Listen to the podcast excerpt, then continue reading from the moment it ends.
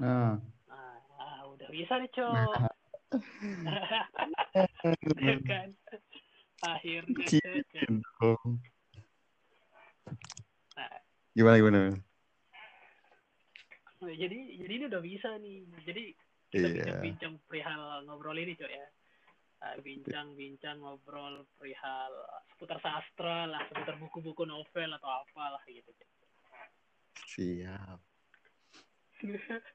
jadi kayak kayak apa? Yang buku yang tadi aku rekomendasi kamu gitu loh. Buku yang menolak ayah itu gila itu keren banget. Coba nanti kalau kalau kue cari reviewnya di di internet Mm-mm. di beberapa eh, komunitas gitu. Lo dapat reviewnya bagus banget.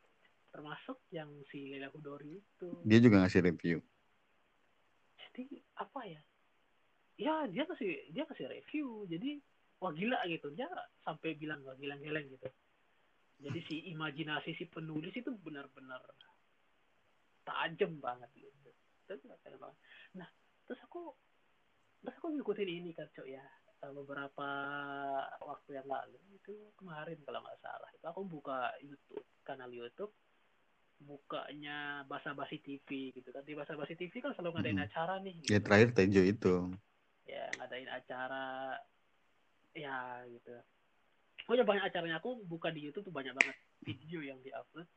Ada satu sesi acaranya itu bincang-bincang bahasa Indonesia dengan Ipan Lanin gitu. Nah di situ si Ipan Lanin ini dia kan seorang Ipan Lanin itu kan latar belakangnya seorang cowok dia latar belakangnya seorang eh, apa ya IT gitu loh. Dia orang dia IT dia masternya master informatika di UI gitu.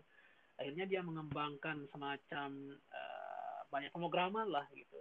Ada beberapa software yang artificial intelligence dan sebagainya. Nah di situ tapi dia di satu sisi dia memperdalam bahasa Indonesia. Dia eh, tertarik dengan bahasa Indonesia. Di situ dia cerita bahwa seorang penulis gitu. Dia ada pertanyaan gitu da- ada pertanyaan dari salah satu penanya gitu. Dia bilang bagaimana sih kita menilai seorang eh, sebuah buku itu bagus atau enggak? Gitu. Jawab bahwa penilaian buku itu kan sebenarnya eh, Mm-mm. subjektif gitu. Antara satu orang dan orang lain kan beda-beda gitu. Tapi kata Ivan Lani itu seorang penulis yang bagus itu dia punya tiga tingkatan penulis itu ada tingkat tingkatan. Pertama itu apa ya aku lupa itu. Pokoknya tingkatan yang paling tinggi itu paling tinggi itu eh, kreatif.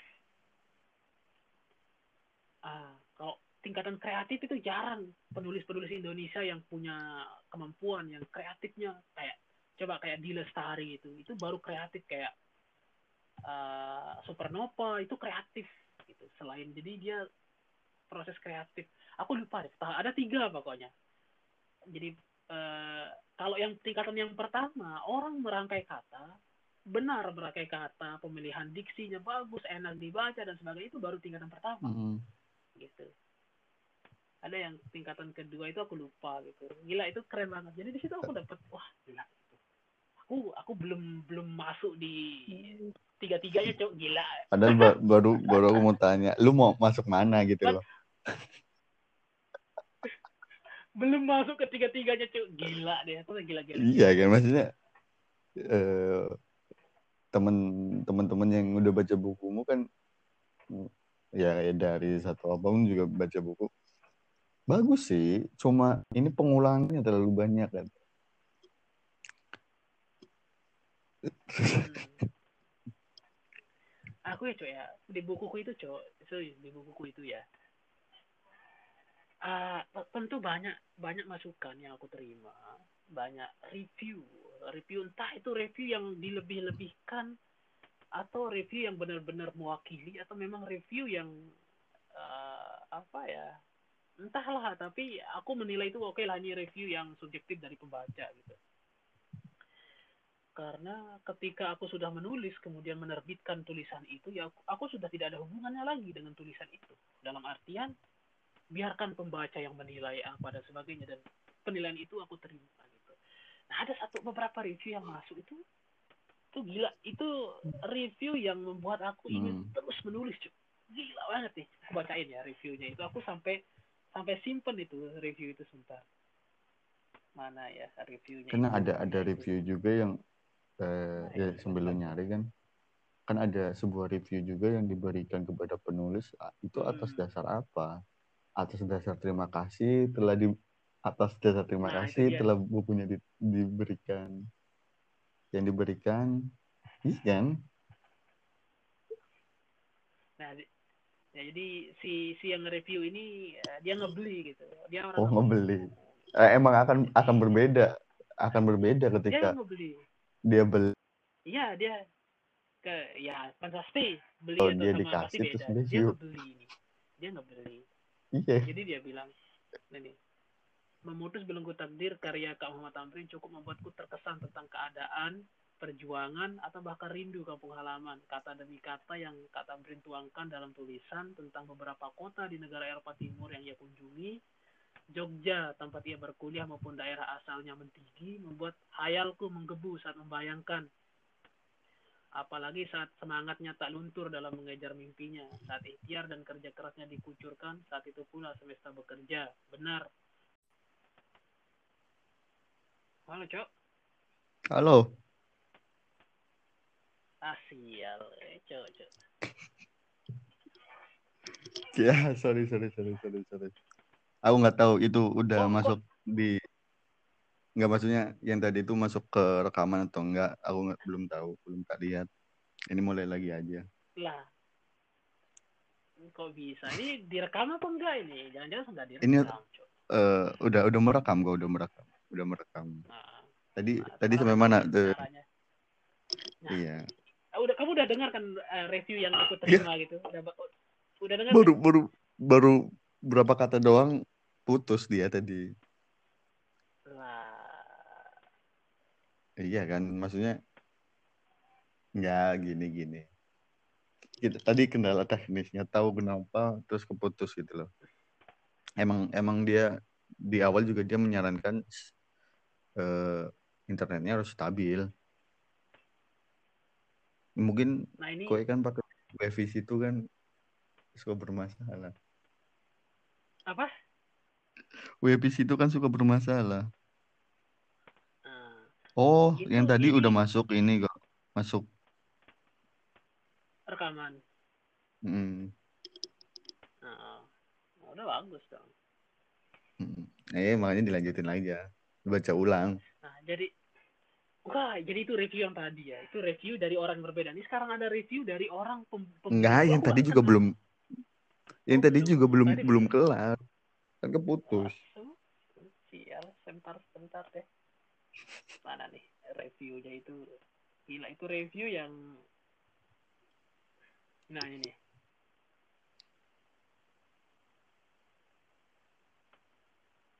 Ini bukunya bagus, hanya saja gaya bahasanya itu mirip-mirip Terelie, membuat membuatku berpikir dua kali. Memutus belenggu takdir karya Kak Muhammad Tamrin cukup membuatku terkesan tentang keadaan, perjuangan atau bahkan rindu kampung halaman.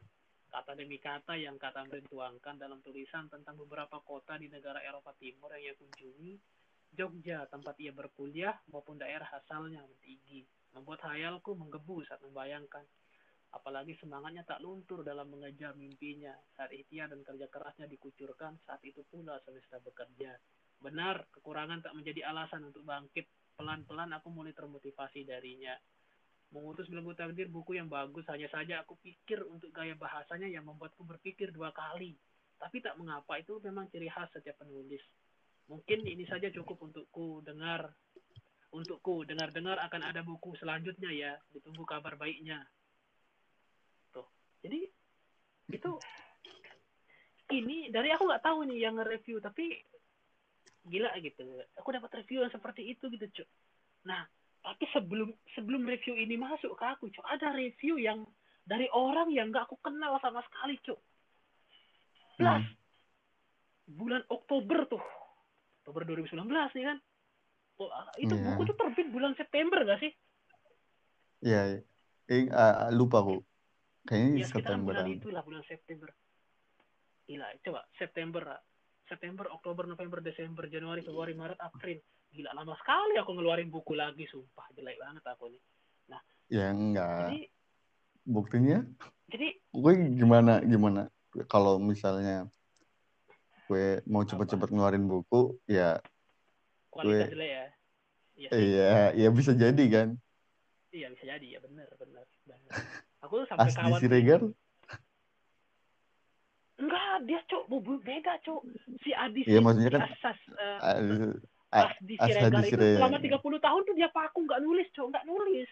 Iya maksudnya kan dia nggak mungkin pakum nggak mungkin pakum selamanya pakum kan. Dia pasti ya nggak diam nah, aja Jadi- selama 30 tahun jadi, itu. nah, jadi tahun 2014 dia pensiun jadi PNS ceritanya nih sih dia cerita gitu kok. Si dia pensiun si Sadi Siregar nih pensiun. Kemudian setelah pensiun nah baru dia menulis lagi novel barunya itu. Setelah hampir gila cok. Gitu Iya, makanya- ceritanya nih nah. oke lah saya lanjut nih lanjut nih. Jadi ada kawan gitu kan kawan kenal di Facebook cok. Kenal di Facebook yang yang aku nggak plus sama sekali. Anu gitulah nggak kenal orangnya dan sebagainya. Kenal di Facebook dan aku berteman gitu di Facebook gitu Eh, kita chattingan dan aku dekat sekarang sama dia dalam artian diskusi dan sebagainya. Jadi bahkan selain aku nyuruh kowe yang yang ngebaca tulisan aku aku minta dia juga gitu yang ngoreksi karena dia bacaan referensinya bagus gitu. Tulisan-tulisan Hmm. puisinya bagus gitu. Tapi ketika pertama kali dia nge-review itu aku nggak percaya cok. Nggak percaya maksudnya ada ya gitu aku aku tuh udah aku tuh sudah eh, pesimis dengan tulisanku sendiri cok aku itu tuh karena memang tujuan aku menerbitkan buku itu hanya sebatas kalau enggak 20 tuh 15 eksemplar cok itu aku serahkan buku itu pertama buat keluargaku nih gitu buat Hmm. keluarga aku ya buat kawan-kawanku gitu termasuk kue gitu kan makanya aku kirim tuh. Tuh. nah itu memang buku yang sengaja aku terbitkan hanya untuk orang terdekatku aja gitu. Karena aku nggak percaya diri untuk nah dari Untuk jadi tu- tujuan aku awalnya itu oh mungkin dari dari kawan-kawan dekatku ini yang nanti masih masukan dan sebagainya apa dan sebagainya gitu. Nah kan kemudian waktu itu aku nge-share kan di di media sosial dan sebagainya. Ada yang ngebeli dan sebagainya gitu. Nah yang ngebeli itu ada yang nggak aku kenal sama sekali dari Lombok Timur dan sebagainya. Dia langsung ngecek aku gila. Tulisannya bagus gitu kenapa sih kok bisa sampai dia bilang kenapa kok tulisannya bisa sampai eh, metafor gitu? Kok bisa dengan bahasa kiasan yang tinggi gitu gimana sih caranya dan sebagainya? Ya bagi aku tentu itu masukan yang bagus dong cok ya. Gitu. Wah ada Hmm. respon positif Iya. gitu kan. Nah gitu loh. Nah ada satu Iya. kawan ini yang dia mereview tinggi sekali cok. Sampai dia email ke aku. Email ke aku dan itu membuat aku wah gila gitu ini membuat aku semakin uh, semangat untuk ya menulis. eh, ya energi positif lah. energi positif lah gitu. Akhirnya setelah novel itu terbit gitu setelah dia ngirim ini eh, Oktober November sekitar bulan Desember aku mulai lagi menulis novel baru yang judulnya Aslan itu cok. Itu di malam itu sebenarnya Aslan ini sampalan cerita saja awalnya. Aku hanya menulis tanpa tanpa eh, bagan ya biasa kan kalau novelis novelis itu kalau penulis penulis yang udah wow gitu ya mereka tuh buat bagan sendiri nih cok dia ngebuat kerangka sendiri nih di rapi dan se- aku tuh nggak nggak bisa begitu cok aku menulis nggak bisa begitu. Halo, aku tuh kalau nulis itu ya sudah gitu semaunya aja gitu nulis entah serah di mana gitu. Kayak aku gitu cok aku nggak bisa nulis kayak oh harus begini dan sebagainya. Serius. Nah I- nah I- Eh. apa Ya, lu pasti eh lu lu masa lu sih ah? pastiin sinyal lu bagus tadi terputus lagi. ya ya sudah berapa detik Sempet lewat terputus berapa detik. Ais. Ayo dong. Ya kan ada yang terpotong. Bagaimana kue pas kue ngomong apa kita nggak tahu kan. nggak aku nggak tahu aku pakai Kasihan pendengar nggak tahu bertanya-tanya ini udah WP mau kebalik benderanya soal. ini udah, udah jadi maksud aku aku dapat energi positif tuh gitu Iya, iya, iya. jadi dari dari sejak dia nge-review itu yang sampai dia email ke aku gitu Mm-mm. akhirnya aku mulai menulis lagi nulis novel baru yang gendernya memang aku ingin mengangkat tema sebenarnya tema tentang eh, agama sih sebenarnya bukan agama sih tapi perihal culture gitu culture dan ada bi- ada agama juga gitu gitu nah kalau kalau yang kemarin kalau yang udah belenggu takdir itu kan memang bercerita Eh. tentang ah, hanya anu aja curhatan saja lah gitu history gitu sebenarnya itu history yang Ya, dikemas yang itu hanya bahasa lah. gitu. Nah ini berbeda ini gitu loh. Aku nulis ini dengan tokoh yang kuat percakapan yang ada gitu.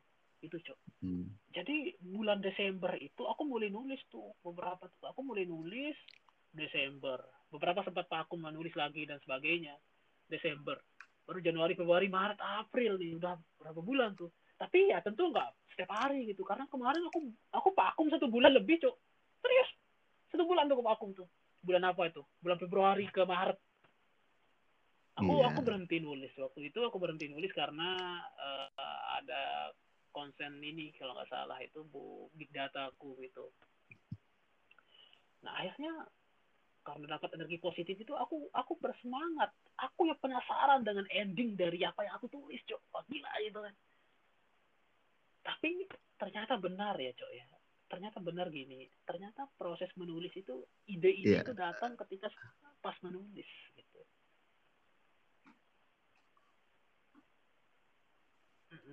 Makin jadi iya iya. Iya, fantasimu benar. makin makin makin Nah, jadi ketika kowe ladenin itu kan. oh aku nggak mau me- meng- mereview bukan mereview mengedit dulu tulisan itu karena jangan sampai menulis sambil mengedit itu nggak bakalan jadi dan akhirnya aku aku menyadari itu jadi kemarin beberapa bab aku kasih ke teman itu gitu dan dia bilang oh ini banyak banyak hal yang enggak dan sebagainya oh bener juga gitu akhirnya aku nggak mau lagi ngasih ke dia sebelum kelar semua gitu dan aku satu mingguan ini cok satu minggu ke belakang ini aku bukan riset sih jadinya tapi membaca lagi gitu membaca karya-karya fiksi kayak Sapardi kayak eh, apa lagi ya? Kayak Pulang ya Lela Hudori aku baca tuh gitu lihat gaya penulisannya mereka dan sebagainya untuk memperkaya kosakata juga gitu.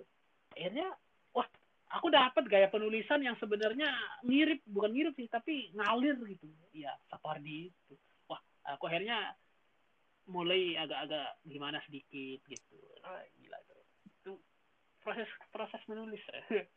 Nulis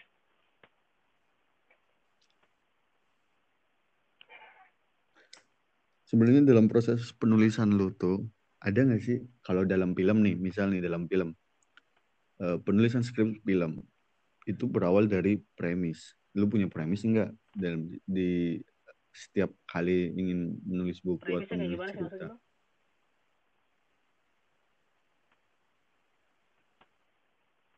Ya, premis tuh kayak misal kau mau eh, kau tahu tujuan lu mana, solusimu apa, maksudnya tu- eh, dari tujuan, isi sama sama apa ya?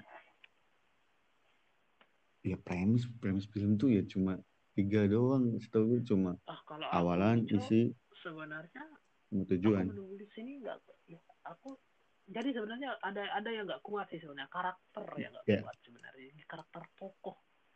Jadi endingnya belum jelas gitu loh. Kalau aku nulis serius ini di ending yang aku tulis ini belum jelas gitu Jadi- endingnya kayak macam mana gitu. Tapi Hmm, eh, sebenarnya dia bercerita juga tentang si tokoh utamanya ini tapi tokohnya terlalu banyak gitu loh. Nah selama sementara tokoh perempuannya nanti itu dia malah di akhir-akhir ketemunya gitu. Hmm, nggak dari awal yang nggak apa nggak apa ya dia tuh muncul tokoh yang si perempuan itu nggak muncul dari awal gitu loh modelnya. Sumpah. Jadi makanya oke lah gitu tapi ya tahu. Maksud- maksudnya gini, kalau kalau kalau di film kan pengenalan tuh bisa dimulai eh, bisa dimulai dari Hmm. dari awal. Misal eh, kenalin nama gua gini gini gini. gini. kalau di PD baik itu yang Dilan tuh dia memperkenalkan dirinya e, saya Melia dia akhirnya kenal Dilan segala macam sampai akhirnya pacaran sama Dilan. Jadi di di Hmm. buku Dilan. Sampai akhirnya sampai yang jilid kedua pun dia masih sama gitu loh. Jadi proses pengenalan tentang Melia itu bertahap. Dari dia mengenalkan dirinya sendiri terus dia mengenal terus. Di film juga kayak gitu. Ada eh, kowe itu tidak perlu mengenalkan dirimu si tokoh itu nggak perlu mengenalkan dirimu bahwa dia adalah tokoh utama atau tokoh pendukung segala macam tapi ber, seiring berjalannya waktu Hmm. si tokoh akan akan akan diungkit atas dirinya gitu loh. ya dalam penulisan buku kayaknya nggak nggak jauh beda sih soal itu entah ya maksudnya kan kalau lu sendiri yang udah menjalani proses kreatif selama penulisan ini gue ngalam, mencoba melakukan itu atau yang gimana coba nggak ngerti aku serius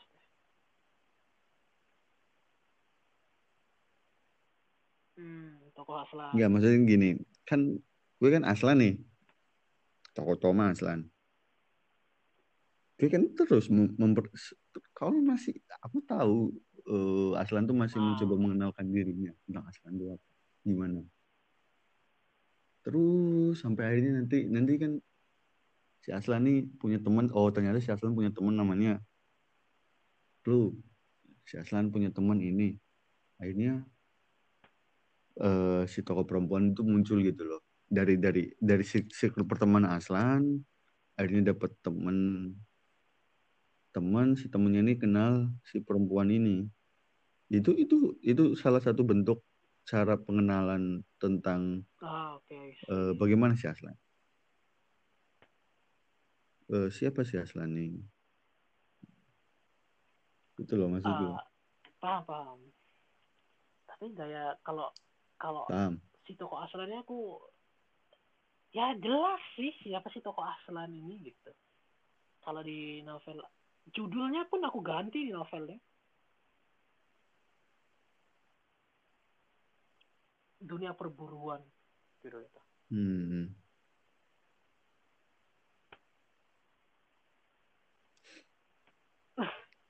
jadi kayak ini ya dunia pram perburuan si pemburu. Kesaksian langit di belahan bumi warsawa tapi anunya judul kecilnya. Nah, jadi aku mulai chapter pertamanya mulai dari jembatan Brook. Aku bacain mau nggak? Kau bacain nggak? Ini ini di pertama nih. Nih. Amsterdam bulan Juli. Hari Hmm. bergulir begitu cepat meninggalkan jejak cerita.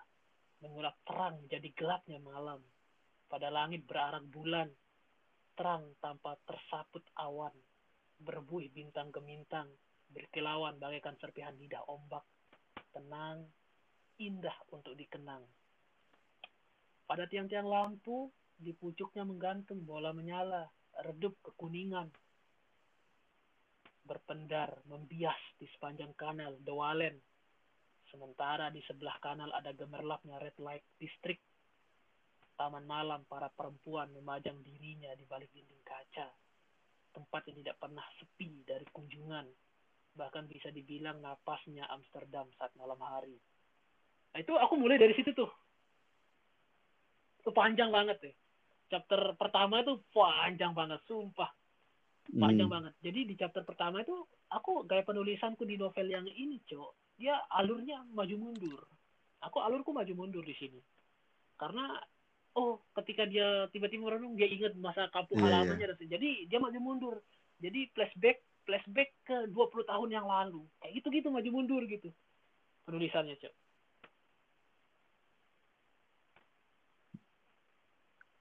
Hmm. cukup cukup jarang sih untuk untuk eh, orang apa buku Diperkenalkan Awalan tokoh buku itu gitu. di- ya selama ini kita selalu Ah. diperkenalkan dengan sebuah peristiwa siapa langsung siapa Iya, yang tokoh atau sebuah peristiwa, kan? yang kayak kayak model gini itu Iya. dari novelnya ini uh, karyanya Lela Hudori apa siapa coba aku bukan bukan ada bukan dia kayaknya sebentar sebelum aku baca novel Lela Hudori itu aku baca novelnya siapa ya? Sebentar aku lupa itu. Dan aku tertarik gaya menulisnya gaya penuturannya juga. Aku tertarik dengan penuturannya Lela Hudori itu dia deskriptif banget. Sebentar mana ya draft novel? Uh, sebentar cok. Mm -hmm. draft novel.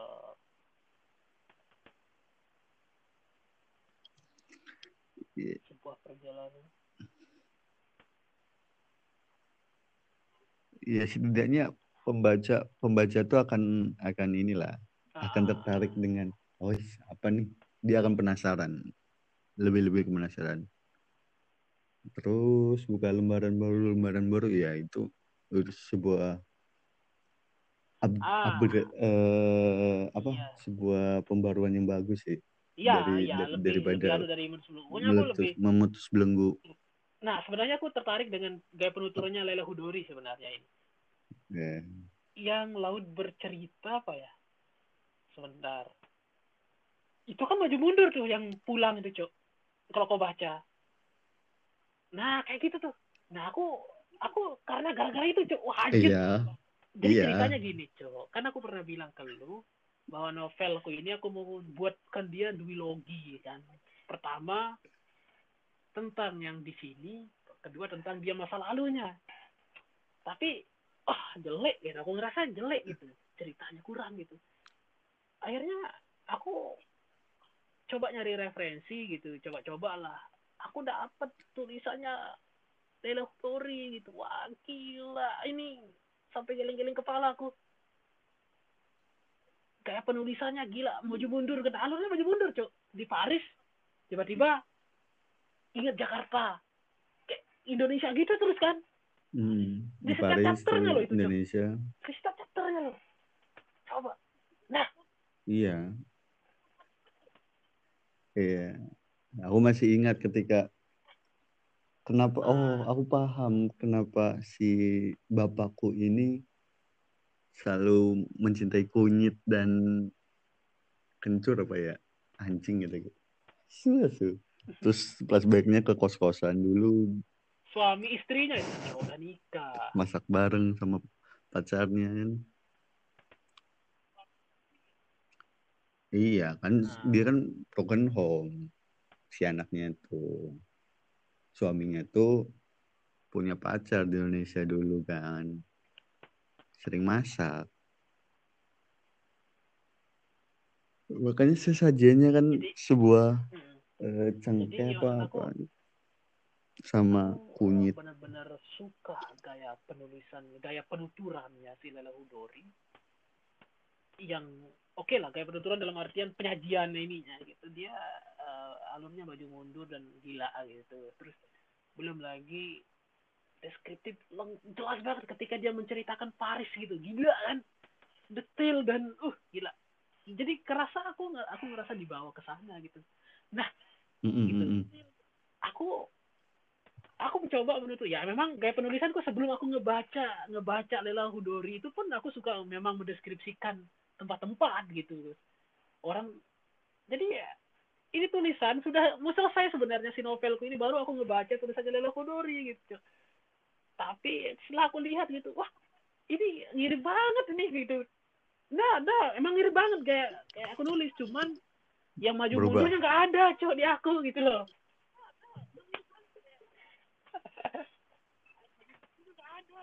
nah akhirnya yang dua novel itu Terus yang dua novel coba aku ciptakan aku gabungin, itu kan? aku gabungin jadilah 37 ribu kata totalnya setelah aku pilih-pilih mana yang yang dimasukkan mana yang enggak dong. Enggak semua dong juga bisa dimasukkan kan?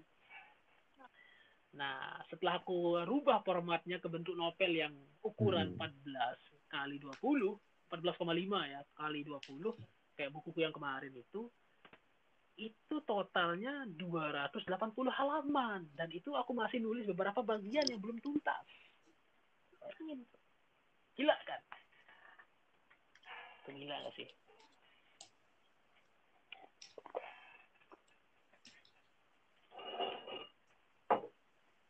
Nah, jadi gila aku aku suka banget aku maksud aku tetapi ya Iya. tentu aku nggak begitu bisa mengikuti alur menulisnya Lela Hudori yang gila gitu gila banget gitu keren banget. Akhirnya aku cari referensi yang lain gitu yang bisa aku ikutin gaya bahasanya yang mudah dipahami sama banyak pembaca. Aku lihat gaya tulisannya Sapardi Djoko Damono gila ngalir yang yang novelnya Pana yang eh, yang Pana adalah waktu. Kalau kamu baca novelnya itu gila itu ngalir banget yang bercerita tentang Pinkan sama Sarwo Sarwono gitu dia jadi dia ngalir Nah, hujan bulan Juni trilo eh, kan Oh. jadi novel kan sama dia jadi Hujan bulan Juni. kan nga- ngalir banget gitu loh. Nah, maksud aku, aku akhirnya Iya, aku punya ini, aku kepingin menulis eh, seperti tulisannya, maksudnya ngalir berceritanya seperti itu seperti, tapi mendeskripsikan suatu tempat itu aku ngikutin Lela Hudori. Serius aku, aku, tapi memang aku menulisku memang kayak gitu kan dari dulu, cok. Maksud aku meng, meng- mendeskripsikan tempat kan, maksudnya oh tempat ini secara detail aku deskripsi tapi ya tentu masih Iya. banyak kurang dong.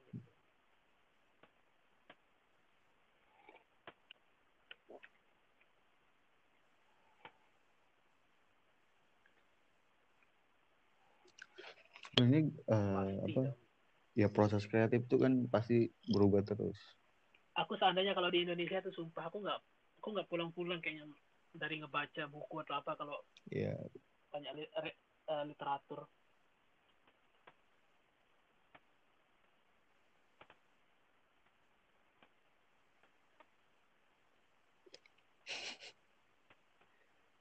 sebenarnya aku lebih tet- aku aku pernah penasaran dengan apa maksudnya? Ya lu punya kesempatan di sana gitu loh lu baca karya Ya, kultur gila, sana banyak. pasti Cuman nggak mungkin cuman dong ini suatu negara nggak punya kultur yang bahasa sih menarik keterbatasan bahasa saja sih sebenarnya. dari da-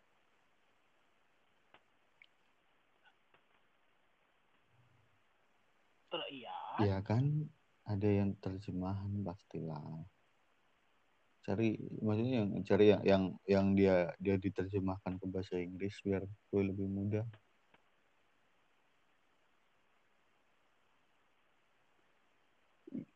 jangan jangan sampai lu mulai tertarik dengan Hmm. eh, kultur sana ketika lu udah pulang ke Indonesia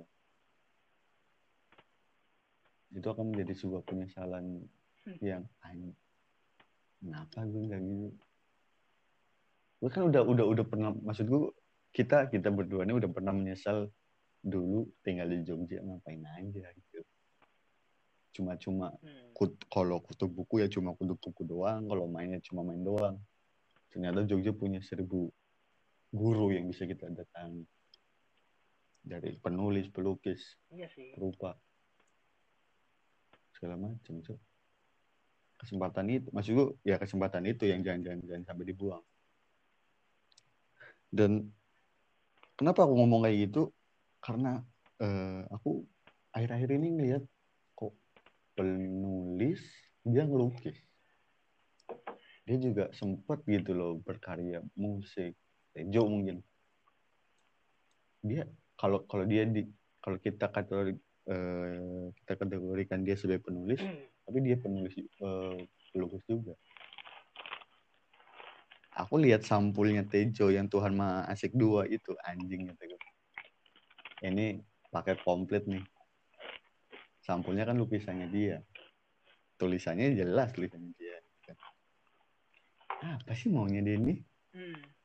dia dia hampir selalu ngasih CD biasanya ngasih lagu ke bukunya dia. Aku belum beli sih. Kalau kalau dia sampai ngasih lagu di buku itu gila sih. Dan dan kemarin aku juga ketemu Hmm. Panasirun pelukis. Dia juga dia dia dengan dengan enteng menyatakan bahwa aku lagi nulis mas. Gini gini gini gini gini gini. Pelukis. Jadi eh mungkin kultur kultur Jokpin juga aku rasa menulis eh melukis. Nggak cuma menulis. Jadi kultur itu ya saling saling saling membentuk itu gitu loh. Kultur Jogja ini mungkin bisa dibilang bagus dan sehat untuk untuk para seniman segala macam. Jadi sayang aja ketika ketika lu di sana lu bicaranya cuma Indonesia lu belajarnya cuma Indonesia. Ya kayak lu keluar dari Jogja terus kau mempelajari Jogja gitu loh. Itu kebodohan yang jangan terulang kedua kali maksudnya lu juga harus lebih kenal Mm-mm. yang tempat lu tempatin sekarang nih. Ada apa nih kulturnya nih yang bisa lu angkat? Bisa setidaknya ketika lu pulang lu nggak bercerita bahwa lu belajar tentang Indonesia dari dari luar. Tapi lu juga punya pembanding. Ternyata di tempat lu tinggal di sana lu juga belajar gitu maksudnya ya perbandingannya kenapa merahnya di atas itu gimana atau merahnya di bawah itu gimana? Iya. Iya kan?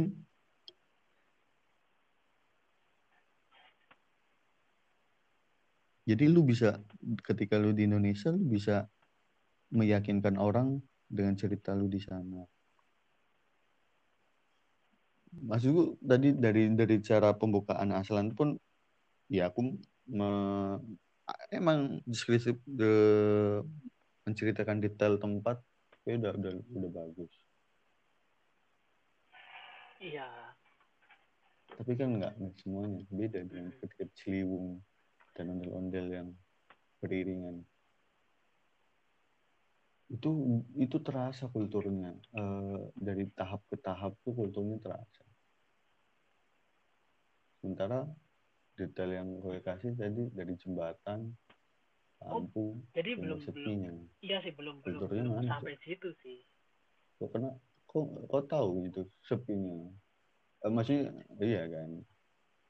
Ya, maksudnya kok kok bisa sepi?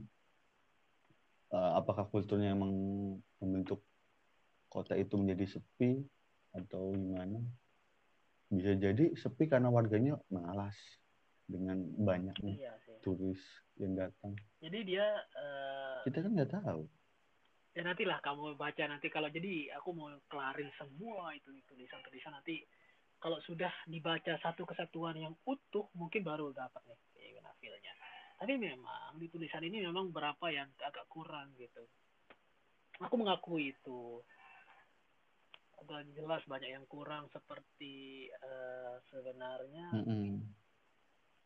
ada beberapa Iya. cerita yang memang antara eh, paragraf satu dengan paragraf yang lainnya kadang terulang gitu. Maksudnya kok terulang lagi gitu. Nah itu memang ada beberapa dan itu oke lah aku mengakui itu.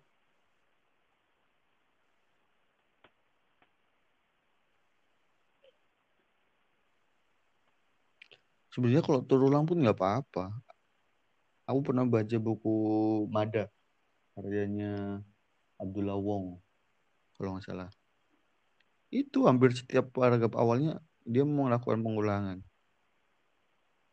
Mada adalah sebuah nama. Bla bla bla bla bla. Hampir selalu mengulang itu.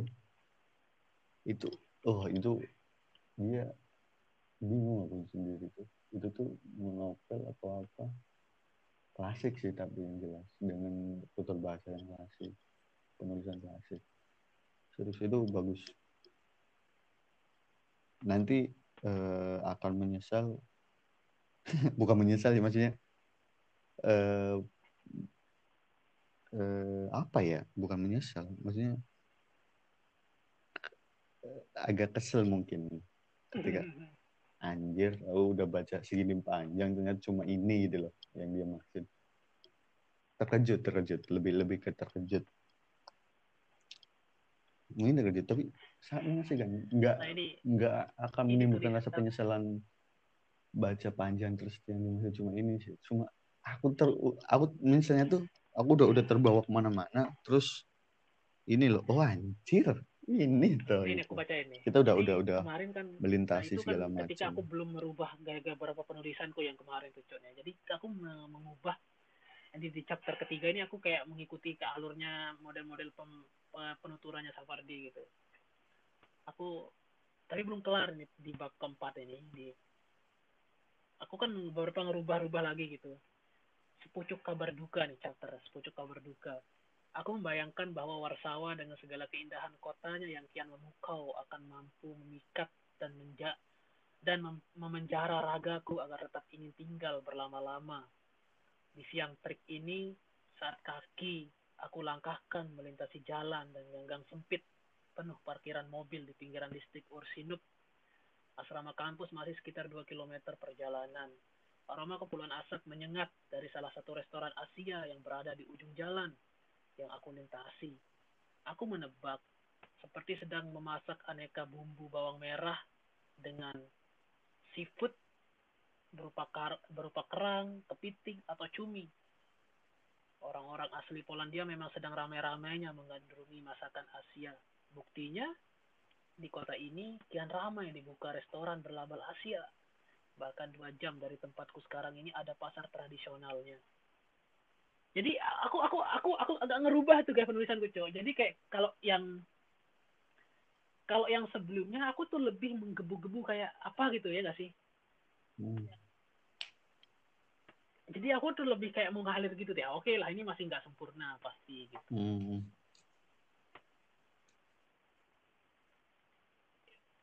Ya gitulah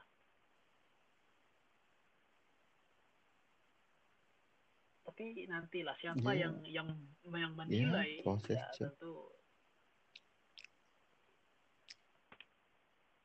yang terhormat pembaca itu yang terhormat pembaca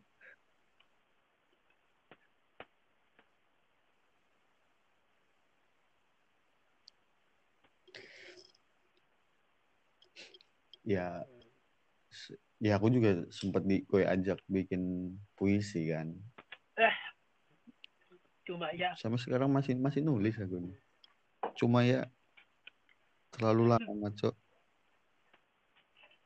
ya kan lama cok aku gue Moto puisiku. Udah berapa puisi yang gue ciptakan. Tapi judulnya apa? Beberapa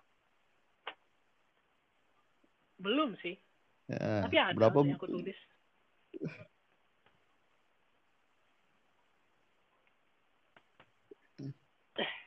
Iya kan. Terus aku juga ada. Ini le, le siap siap siap siap siap rilis di buku teater aja. Aku kemarin udah udah ngerekam. atau cerpen sebenarnya. Nah, itu masukin yang kumpulan puisi apa kemarin itu memang bagus sih itu udah itu udah kelar itu. Tapi sebenarnya cerpen. Iya sih. Belum kelar. Ya. Kan gue, gue aja belum pernah ngirim puisi kok. Jadi gue gue ngajak tapi gue nggak pernah ngasih contoh yang gue mau gitu kan aku udah ada sih yang tinggal tinggal kalau mau tinggal kirim tinggal kirim tapi aku berapa ya lebih lagi sering nulis lewat di Twitter sih tinggalin Twitter tinggalin Twitter ya selama apa wabah nih aku udah ada tiga puisi lah yang setidaknya mau dirilis di buku Gatra nih.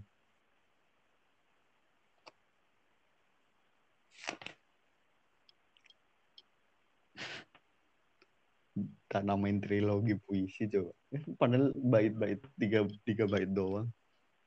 Cuma emang waktunya berbeda. Jadi kayak proses per weekend pertama mungkin weekend kedua. WFH kan. Weekend pertama bikin ini weekend kedua bikin ini. kayak caranya ya. Caranya si eh, siapa namanya? Aduh kalau aku lupa lagi rintik seduh dia kan nama akun penanya Rintik Seduh kamu cari aja di siapa tuh? Rintik Seduh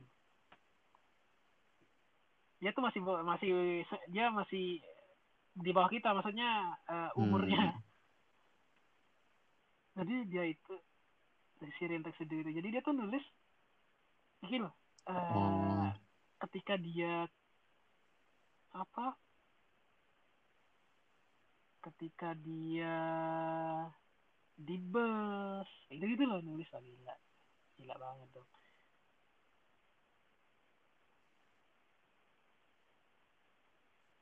itu tentu uh, sesuatu yang yang uh, benar-benar wow itu. Ya di bus. Jadi puisi dia apa tapi dia nulisnya ya Sanandika itu modelnya kayak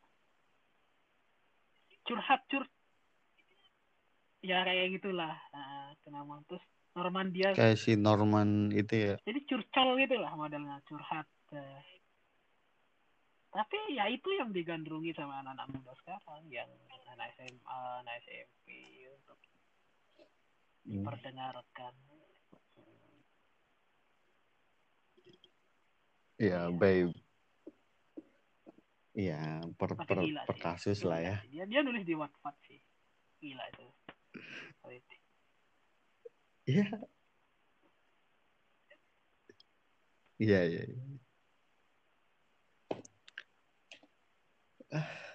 Ya udah. Ya udah. Ah. Udah setengah empat di sini, Cok. Hmm. Untuk untuk mengakhiri obrolan ini, baca puisi deh. Gue baca puisi satu, aku baca puisi satu. Hmm ya ya bebas. Yang mau mau nah, diterbitin di puisi yang kumpulan puisi juga boleh.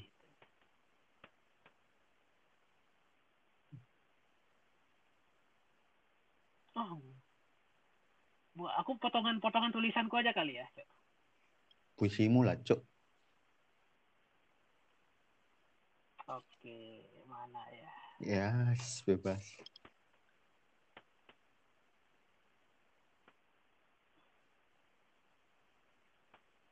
aku nul eh bacain.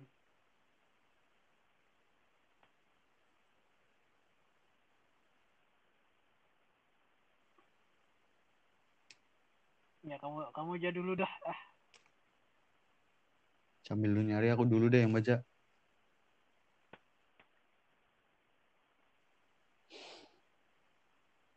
Terima kasih Tuhan telah kau ingatkan kami dengan tentang rasa takut. Tumbuhkan subur kekhawatiran, pupukan kesadaran ketidakberdayaan, dan sabar kau tunggu dengan Ar-Rahman, Ar-Rahimu, kata maaf dari kami yang penuh pasrah. Bukan hanya kita yang mampu berdoa, dan bukan hanya kita yang saling mendoakan, serta bukan hanya kita yang punya kekuatan, dan serta memang bukan hanya kita yang ada dan hidup dalam kenyataan kehidupan. Mustahil memang Tuhan tak ridho dengan kebahagiaan umatnya. Yang aku tahu, Tuhanku itu penuh kasih dan sayang. Yang aku pahami, kita hanya perlu ikhlas dan sabar atas hujan rahmatnya. Yang aku sadari, ada kerinduan hmm. yang akhirnya perlu kita rawat aku kembali. potongan satu paragraf. Terima kasih. Yang oke okay lah, bagus lumayan sih. Langit menurut lu ya menurut aku sih gitu menurut aku menurut aku menurut aku iya lumayan bagus menurut lu kan nggak apa-apa memuji tulisan sendiri menurut gue sih. Ya lanjut. sudah Gak usah baper cok. Langit sudah bergejolak. Disemburkan gradasi warna kemerahan dan jingga. Iya. semburat mega merona direfleksi direfleksikan begitu menawan. Di antara desir-desir riak ombak air laut menguningkan dedaunan dan segala yang dihinggapi sinarnya pondok kecil dan sederhana, pondok kecil dan sederhana ini masih riuh para santri sedang lagi mengaji. Mengeja satu persatu huruf-huruf hijaiyah di depan santuan guru. Oh, udah. Sih udah itu doang cok. Saya kenal pondok mana. Hmm, enggak lah. Kan kok enggak lah. Itu ini beda cok. Iya. Iya, cuma biar biar ketawa aja. Gue anak pondok kan. itu tuh ceritanya itu tuh aku bener-bener terinspirasi dari itu ya pondok di di tempat aku sih dulu di Lombok ada aku aku terinspirasi nulis itu tuh dari Mm. cerita-cerita anak-anak di kampung aku yang anak pondokan gitu. oh